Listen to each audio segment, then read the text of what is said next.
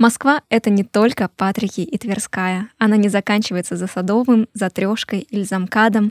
Москва большая, и каждый ее уголок не похож на другой. Если вам интересно узнавать о самых разных местах в столице, то вы включили правильный подкаст. Привет! Вы слушаете подкаст про мой район, и ведут его Оля Трухина и Настя Масляева. И этот эпизод мы посвятим совершенно особенному месту в черте Москвы. Это одновременно и поселение, и городской округ. Кто-то, возможно, назовет его районом столицы, хотя это не совсем верно, и уверена, таких будет немного. Но куда больше тех, кто все еще называет это место городом. И это Троицк. В случае с Троицком действительно тяжело игнорировать его прошлое как самостоятельного города, хотя мы, конечно, знаем, что в истории Москвы уже был не один случай, когда столица прирастала территориями именно за счет других подмосковных городов, ну, как примеры из прошлого века, Перова или тоже Тушина. Троицк же вошел в состав столицы относительно недавно, всего лишь 10 лет назад, ну, а что такое 10 лет для истории, верно? Поэтому тут э, все еще сильна память у жителей о том, что когда-то это были самостоятельные территории. Но все меняется, и в истории Троицка в 2012 году тоже открылась новая страница, потому что тогда он стал частью новой Москвы, а именно Троицкого административного округа. Кстати, выпуск о Новой Москве мы уже делали. Это наш 12 эпизод. Послушайте обязательно.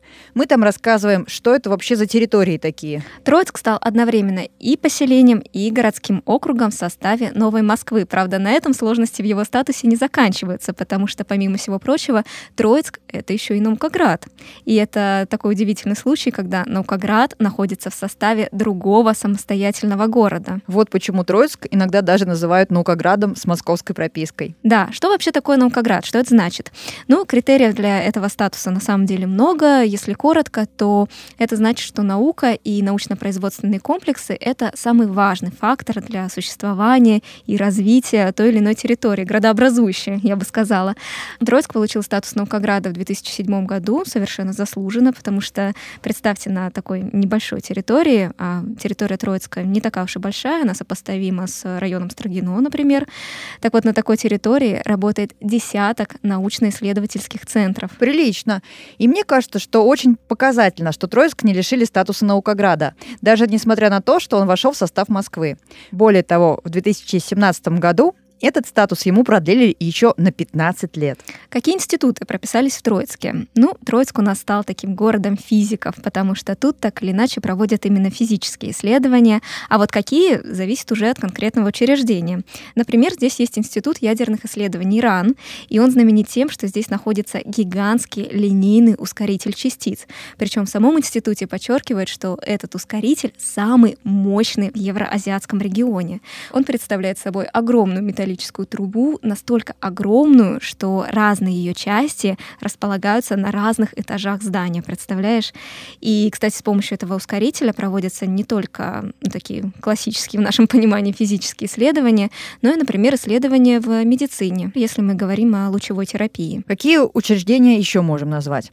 Фанатам фильма «Матрица» приготовиться. Та-дам! Потому что один из институтов здесь называется «Тринити». Ну, это, конечно, аббревиатура. Расшифровывается она так. Троицкий институт инновационных и термоядерных исследований. Ученые здесь изучают термоядерный синтез. В Троицке также расположен Измиран, Институт земного магнетизма, ионосферы и распространения радиоволн. Тяжело. И здесь, ну, среди прочего, разумеется, занимаются также прогнозами космической погоды.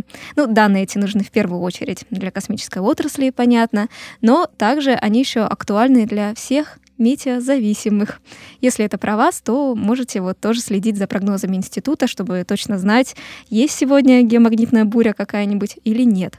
Вообще Измиран — это, по сути, первый научный институт, который возник в Троицке после войны. Он носит имя Николая Васильевича Пушкова, который как раз тогда возглавлял это учреждение, правда, тогда оно называлось несколько по-другому, и который и перевез всю свою команду именно в Троицк. Сам Николай Пушков был крупным исследователем в области геофизики, и он знаменит тем, что в составе группы ученых был даже удостоен Ленинской премии за открытие и исследование внешнего радиационного пояса Земли, а еще за изучение магнитного поля Земли и Луны. Николай Васильевич считается также одним из основателей Троицка, он здесь жил, и в память об этом тут даже есть улица Пушковых. Причем, подчеркну, Пушковых, а не Пушкова. Почему? Да потому что сын Николая Васильевича, Александр Николаевич, тоже прославился как ученый. Он тоже работал в Измиран, занимался изучением магнитных свойств горных пород, ответственных за природу аномального магнитного поля. А еще мы точно знаем, что следующие поколения семьи Пушковых хоть и не связали себя с научной карьерой, но все равно остались верны Троицку и никуда из него не уезжали. Так что мне кажется, это очень вдохновляет. Да, действительно. Еще один значимый институт для Троицка — это филиал физического института имени Лебедева с технопарком при нем.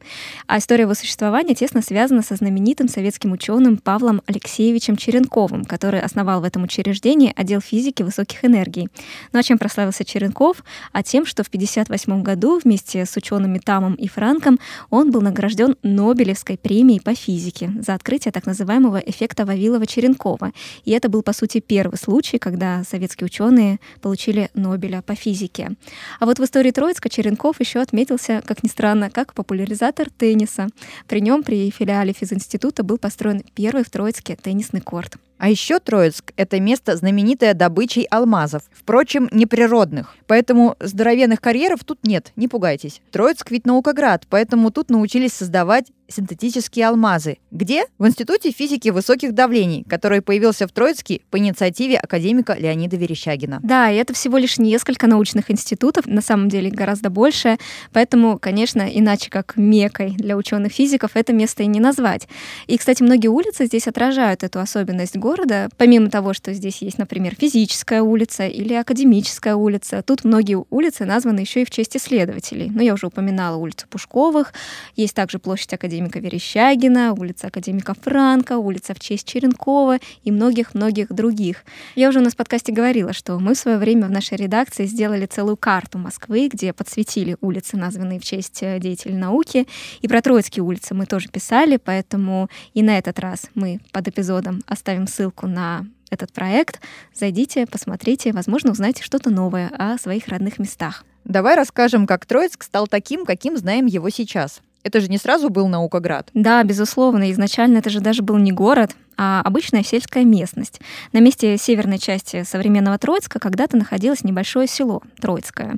Сейчас там еще стоит Тихвинский храм. Это, пожалуй, старейшая достопримечательность здесь, хотя имеем в виду, что сама церковь э, перестраивалась. Троицкое соседствовало с поселениями Бутакова и Богородское, и, согласно старинной песцовой книге, село Бутакова с пустошами, в том числе и с Троицкой, были пожалованы Ивану Салтыкову государем в 1617 году, это если на наше летоисчисление переводить. И таким образом именно 1617 год чаще всего принимают за начало отсчета Троицкой истории. Также важной страницей в истории этого места было открытие суконной фабрики, и хотя дата ее основания доподлинно неизвестна, абсолютно точно это то, что это предприятие наверняка принадлежит к старейшим текстильным предприятиям в окрестностях Москвы. Считается, что фабрика существует примерно с конца XVIII века, хотя и этот вопрос тоже спорный. Некоторые местные краеведы считают, что она могла быть образована и раньше. Фабрика эта была достаточно развитая, ее продукция отправлялась прямиком в Москву. В середине XIX века на ней работало уже 370 человек, и это был не предел, потому что уже к 1927 году число работников на ней увеличилось более чем вдвое. Еще известно, что при фабрике во второй половине XIX века также открылась школа, где обучали грамоте детей, которые работали на мануфактуре. Понимаем, что в те времена это было нормой. Вокруг фабрики рос фабричный поселок, который в 28 году был преобразован уже в рабочий поселок. Население уже было соответствующее, 1500 человек. В 1977 году фабрика из Суконной стала комвольной то есть переориентировалась на производство несколько иного вида тканей. До сих пор Троицкая комвольная фабрика все еще существует как бренд, хотя из самого Троицка производство уже уехало. Зато рядом есть магазин с продукцией этого предприятия, о котором отлично знают все те, кто увлекается пряжей. А вот научный период Троицка начинается уже только с 1938 года, когда здесь решили построить геофизическую обсерваторию.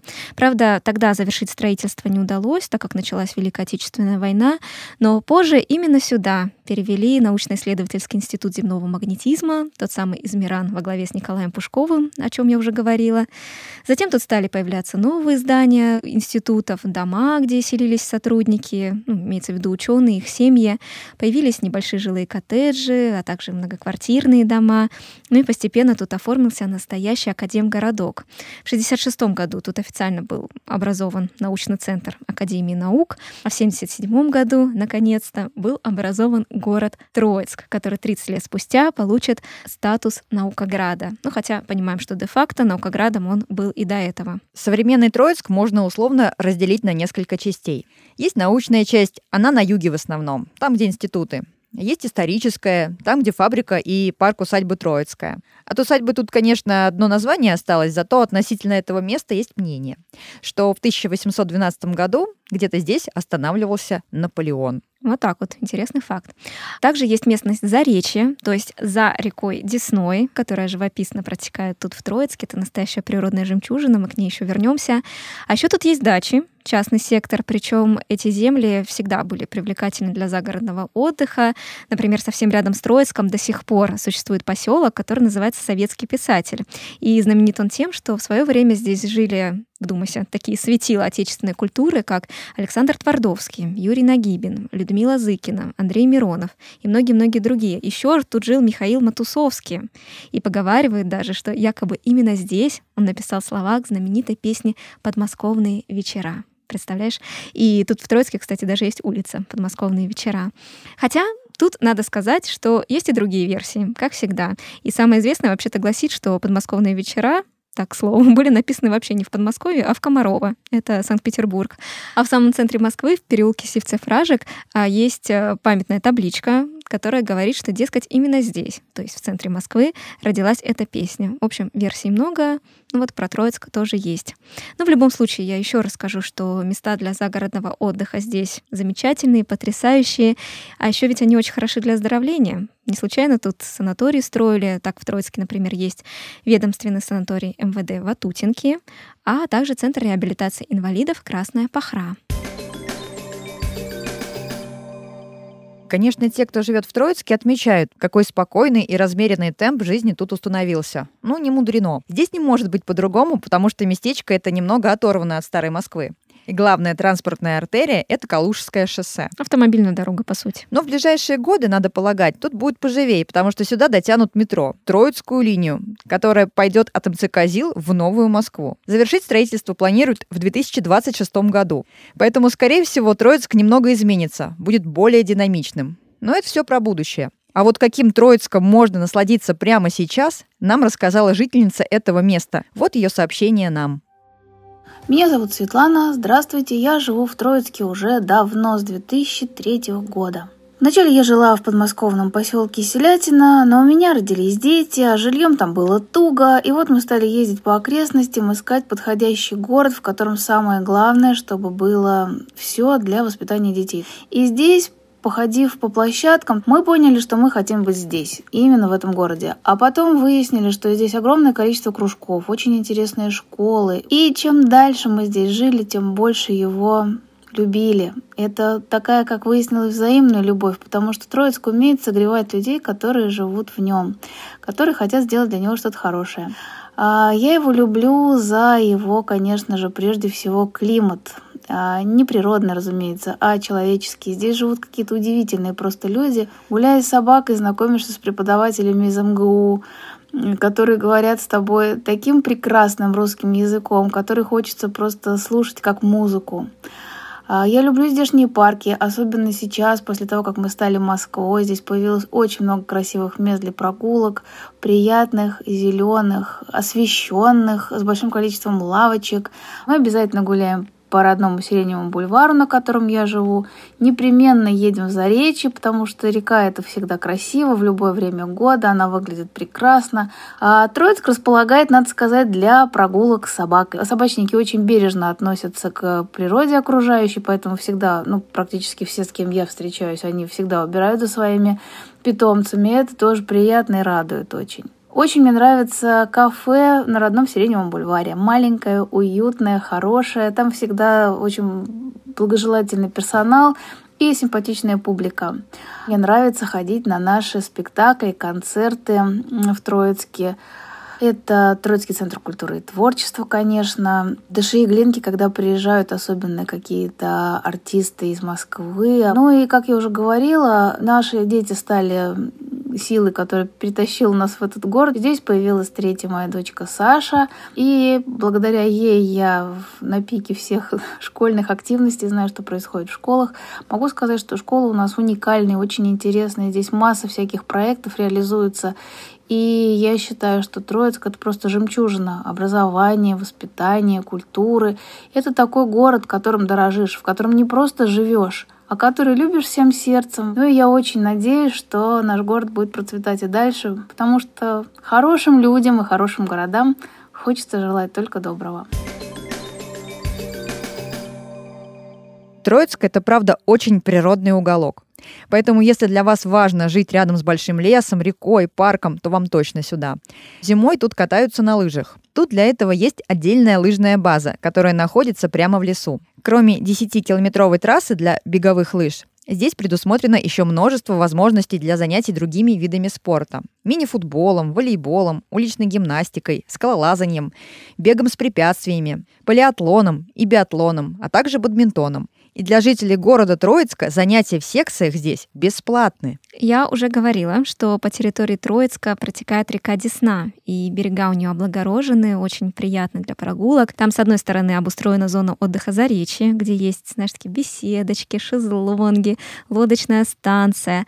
А если идти дальше, то можно дойти даже до большого острова с романтичными ротондами, которые находятся посреди реки и на которые ведут ажурные мостики. Классный романтичный загородный отдых. Да, это прям сцена из романа какого-то. Кстати, один из этих мостиков э, в народе получил э, название «Крымский мост в миниатюре», потому что он по своей форме, ну и вообще конструкции очень напоминает мост на парке культуры. Тоже такой вантовый, с заклепками, но в отличие от моста в центре Москвы, тут он гораздо меньше, ну и только лишь пешеходный, но тем не менее. На противоположном правом берегу реки тоже есть парк, и он совсем новенький и модный. То есть площадочки деревянные, ярусы, там, чтобы спуститься к реке, нужно пройти прям целый серпантин из всевозможных дорожек, лесенок, горок. Мы говорили уже, что рядом с фабрикой есть парк усадьбы Троицкая. Он тоже очень уютный. А рядом с Академической площадью разместился современный сквер, который предсказуемо называется Академический. Он сделан по последней моде столичного благоустройства – экотропы, навесы от солнца, ну и, конечно, лаконичные таблички. В общем, все те детали, которые мы так любим. Вообще Троицк в последнее время много благоустраивают, его делают современным, более таким ориентированным на общественные пространства, приводят в порядок улочки. Совершенно замечательно сейчас, к примеру, выглядит улица Солнечная, где архитекторы придумали поставить, знаешь, такой круглый арт-объект с сияющими золотыми пластинами, похожий на солнышко. Ну, Круто. Да, такая отсылка к названию. А рядом со школой искусств имени Глинки поставили круговой зеркальный навес, похожий на орбиту, тоже такая ссылочка к науке. Это все, казалось бы, мелкие детали, но они, конечно, очень выразительно подчеркивают красоту Троицка. Проектировала эти пространства, что Солнечную улицу, что сквер академический, бюро «Народный архитектор». И мы в свое время даже общались с сотрудницей этой компании Никой Бариновой-Малой, которая очень здорово нам описала характер этого места, вот его дух. Вот отрывок из нашего старого интервью. Оно, кстати, есть у нас на Ютубе. А, мы пытались создать а, такую именно единую сеть, объединенную какими-то реперными точками. Самые знаковые объекты именно этого города, начиная от а, въездной группы, пожалуй, центральной точкой являлась музей искусств имени Глинка. Это своеобразный центральный объект города, он в самом центре. И своей архитектурой он так интересно обращен именно к дороге полукруглой формой. И там мы поставили именно в прямом и в переносном смысле именно точку города. А дальше все идет по Октябрьскому проспекту и замыкается сквером и площадью Академической. Это такая центральная площадь, на которой проходят все мероприятия, в основном городские. А сам по себе Троицк, он очень красивый в смысле его природной составляющей. Там много сосен, и а, действительно каждое дерево, оно ценно. Поэтому мы создали именно такую систему а, деревянных подиумов, которая перетекает, сначала переходит на а, зоны отдыха, также проходит а, и становится какими-то зонами активности. Там а, местами появляются инсталляции, местами местами просто прогулочные деревянные дорожки, местами это действительно зоны отдыха. То есть это как единый такой лейтмотив, который проходит через весь город. Там именно энергия самого города очень сильная. То есть там действительно ощущалась вот эта вот скорость жизни, энергия, которую хотелось ухватить, подчеркнуть, сделать какие-то вот такие вот небольшие остановки. Еще одно очень важное место для жителей Троицка – это, безусловно, Сиреневый бульвар, который тоже, кстати, собираются обновлять. Это пешеходная улица в академической части Троицка. И здесь находится сразу несколько символов города. Один из них – памятник научному сотруднику. Такой очень милый монумент в виде куба с круглыми очками наверху. Да, кстати, знаешь, у него есть еще народное прозвище. Какое? А, причем даже два. А, первое – Гарри Поттер. Ну, потому что там круглые очки, похожи на Гарри Поттера. Ну, действительно, почему нет? А второе вообще майонез. А майонез-то почему? Потому что аббревиатура младший научный сотрудник МНС. Логично. То есть МНС майонез. Забавно так. И это не единственный памятник научной мысли на Сиреневом бульваре. Например, тут также есть солнечные часы, так что можно научиться определять время. Там на циферблате есть специальная табличка, чтобы высчитать его максимально точно. Да, вообще жители Троицка очень любят это место, особенно говорят здесь э, прекрасно в мае, когда начинается цветение сирени, ну не случайно же бульвар Сиреневый. Тут в зданиях рядом расположилась куча бизнесов, торговля, на самом бульваре детские площадки есть, одна даже в виде крепости, так называемая площадка городки. Так что место очень оживленное. Местные, кстати, говорят, называют его Бродвеем. Кого привлекает Троицк для жизни? Мы, конечно, могли бы сказать, что раз уж это наукоград, то тут сплошь и рядом все ученые или потомки ученых. Но нет, лукавить не будем, это не совсем так. Троицк — это место открытое для всех, и, разумеется, тут много тех, кто любит загородный образ жизни, потому что, как я уже сказала, тут есть частный сектор. При этом, так как цены на недвижимость тут ниже, чем в Старой Москве, то сюда приезжают также люди из других регионов России которым важна столичная регистрация и при этом умеренная стоимость жилья. Расскажу подробнее, что тут с ценами и вообще с жилым фондом. Аналитикой по Троицку с нами поделилась Ирина Доброхотова, председатель Совета директоров компании «Бест Новострой», за что мы ей, конечно же, очень благодарны. Стоимость квартир в Троицке а, почти прямо пропорциональна возрасту дома. Ну, то есть чем дом свежее, тем квартира дороже. Самая молодая застройка тут расположена в северо-западной части, которая осваивалась уже после перестройки. На вторичном рынке жилье меньше, чем за 7 миллионов миллионов найти трудно. При этом самые дорогие квартиры тут могут стоить больше 20 миллионов рублей. В среднем, как отмечает наш эксперт, стоимость квадрата в Троицке варьируется от 190 до 220 тысяч рублей. Дома и таунхаусы здесь ощутимо дороже. Нижняя планка около 20 миллионов рублей, а верхняя даже до 200 миллионов. Однако в защиту частного сектора в Троицке стоит сказать, что дома и таунхаусы тут довольно высокого качества. Недавно построены, да и вполне могут конкурировать с резиденциями инвестициями на более престижных направлениях. Совсем свежих новостроек в Троицке по данным аналитической системы binmap.pro пока нет. Однако при этом очень активно сейчас застраиваются соседние с Троицком Ватутинки, и там проекты очень популярные, поэтому если хочется чего-то прям ну, совсем современного, выстроенного по новым стандартам, такая свежая урбанистика, то это вам не в Троицк, конечно, потому что тут в основном вторичка. Кстати, в первом сезоне у нас был выпуск, в котором мы обсуждали самые недооцененные районы Москвы, и вот тогда мы как раз пришли к мнению, что Троицк вполне может быть таким районом. Но вот тут Ирина Доброхотова несколько нам возражает, а может, скорее дополняет, и говорит о том, что Троицк даже переоценен немного, ну, если сравнивать его с аналогичными городами Подмосковья. Но при этом в системе Москвы Троицк все еще, конечно, понимаем, довольно недорогой вариант, при этом в нем уже есть своя идентичность, свой характер, и если этот характер совпадает с вашими ценностями, то присмотритесь к нему, уверена, он вас удивит. Ну что ж, вот такой он. Троицк. Место совершенно особенное, очень интеллигентное, атмосферное. И очень вдохновляющее. О, да. Друзья, если Троицк и наш подкаст про мой район вдохновили и вас, не забывайте поставить нам лайк, палец вверх или 5 звезд, смотря на какой платформе вы нас слушаете. Нам будет очень приятно. А еще подписывайтесь на наши соцсети, они тоже называются «Про мой район». Все ссылки есть в описании к этому эпизоду. Ну а мы прощаемся с вами до следующего выпуска. С вами были Оля Трухина и Настя Масляева. Пока-пока. Пока. -пока. Пока.